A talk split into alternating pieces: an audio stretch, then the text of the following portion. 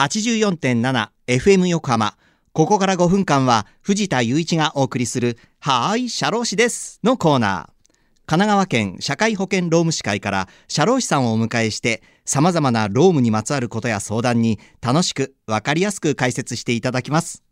4月の社労士さんは神奈川県社会保険労務士会厚木支部副支部長の立部拓也さんです。立部さん、今週もよろしくお願いします。はい、よろしくお願いいたします。さあ、今月は新入社員向けのお話を伺ってきましたが、今回が最終回ですよ。はい、そうですね。えー、まあこれまで、えー、給与明細や社会保険制度、働き方改革や近年の労働環境をお話ししてきましたが、はい、え今日はえ職業人生における新入社員の心持ちについてお話ししていきたいと思います。はい、もうこれはじゃあ、あの立部先輩からのパイセンからの新入社員若者に向けてのエールみたいな感じで OK でございますかね。はい、はい、えー、もう最後にぐっと親しみやすいテーマですね。うん、そうですね。えー、まあ現代の難しい変化の中で、はい、自主性や能力を磨くことなどについてこれが大切であるというふうなことばっかりが皆様に伝わってしまうのはちょっと違うかなというふうに思ったところです。はい、はいまというのは？と言いますのは、うん、はい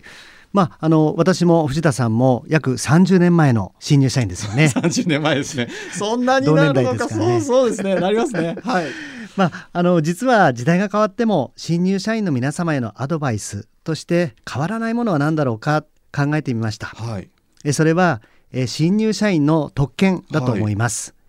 はい、え職業人としても社会人としてもまだスタートしたばかりの特権として、はい、えぜひ周りの先輩方を頼ってみてほしいと思います、はい、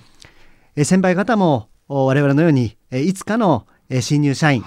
だったと思います、えきっと親身になってくださいます。わからないことを素直に聞くこと、まあ、時には飲みに連れてってもらったりして、はい、え先輩方に仕事以外にもたくさんのことを教わるチャンスがあるんだろうと思います。うんはい、えまたえ同期や年の近い年代の一生の友を作るチャンスでもあると思います。はい、え結局のところは最後は人と人だと思います。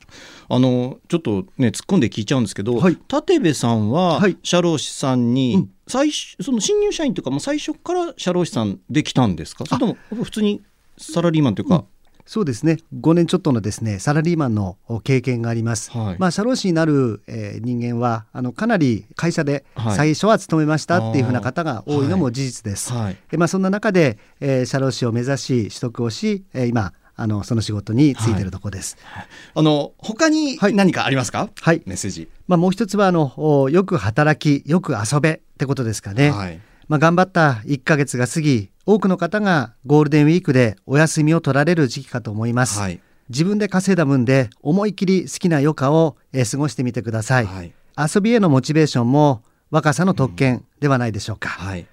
まあ、慣れない環境で、えー、厳しく辛い経験もたくさんされてるんだろうと思います。無理せずあなたらしくご活躍されることを祈っております。はい。ありがとうございます今はこうできない難しいこととか例えばそういう壁にぶつかっても、ね、それが未来に自分のね投資というか糧に、ね、なったりもすると思いますし、はい、で、ね、えー、そのまま一つの会社で勤め上げるそれも一ついいでしょうし、うん、なんかもっと違うものを目指してステップアップをどんどんしていくそれも一つの生き方だと思いますし、はいすね、まあでも前途洋々、未来がすごく大きく開けてるんだっていうことを思ってほしいですね。はい、可能性は無限大ですからね。そうですね。はい。我々も新入社員じゃないですけどまだまだ可能性ありますからちょっと立部さん、はい、一緒にやっていきましょう。頑張りましょう。はい、頑張りましょう。なんだこの二人で なんか励まし合う会みたいになっちゃう。すいません。さ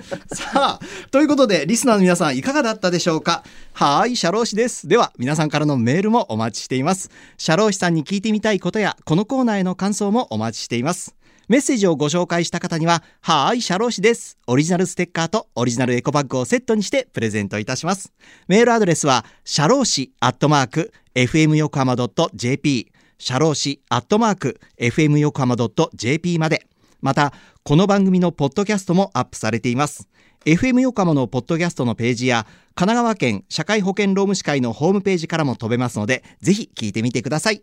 さて、そろそろお別れの時間です。ここまでのお相手は藤田雄一と。立部拓也でした。はい、立部さん1ヶ月どうもありがとうございました。ありがとうございました。この後は再び、浅見ルナさんのサンデーグッドバイブスでお楽しみください。それでは、はーい、社労士です。また来週の日曜日午後2時30分にお会いしましょう。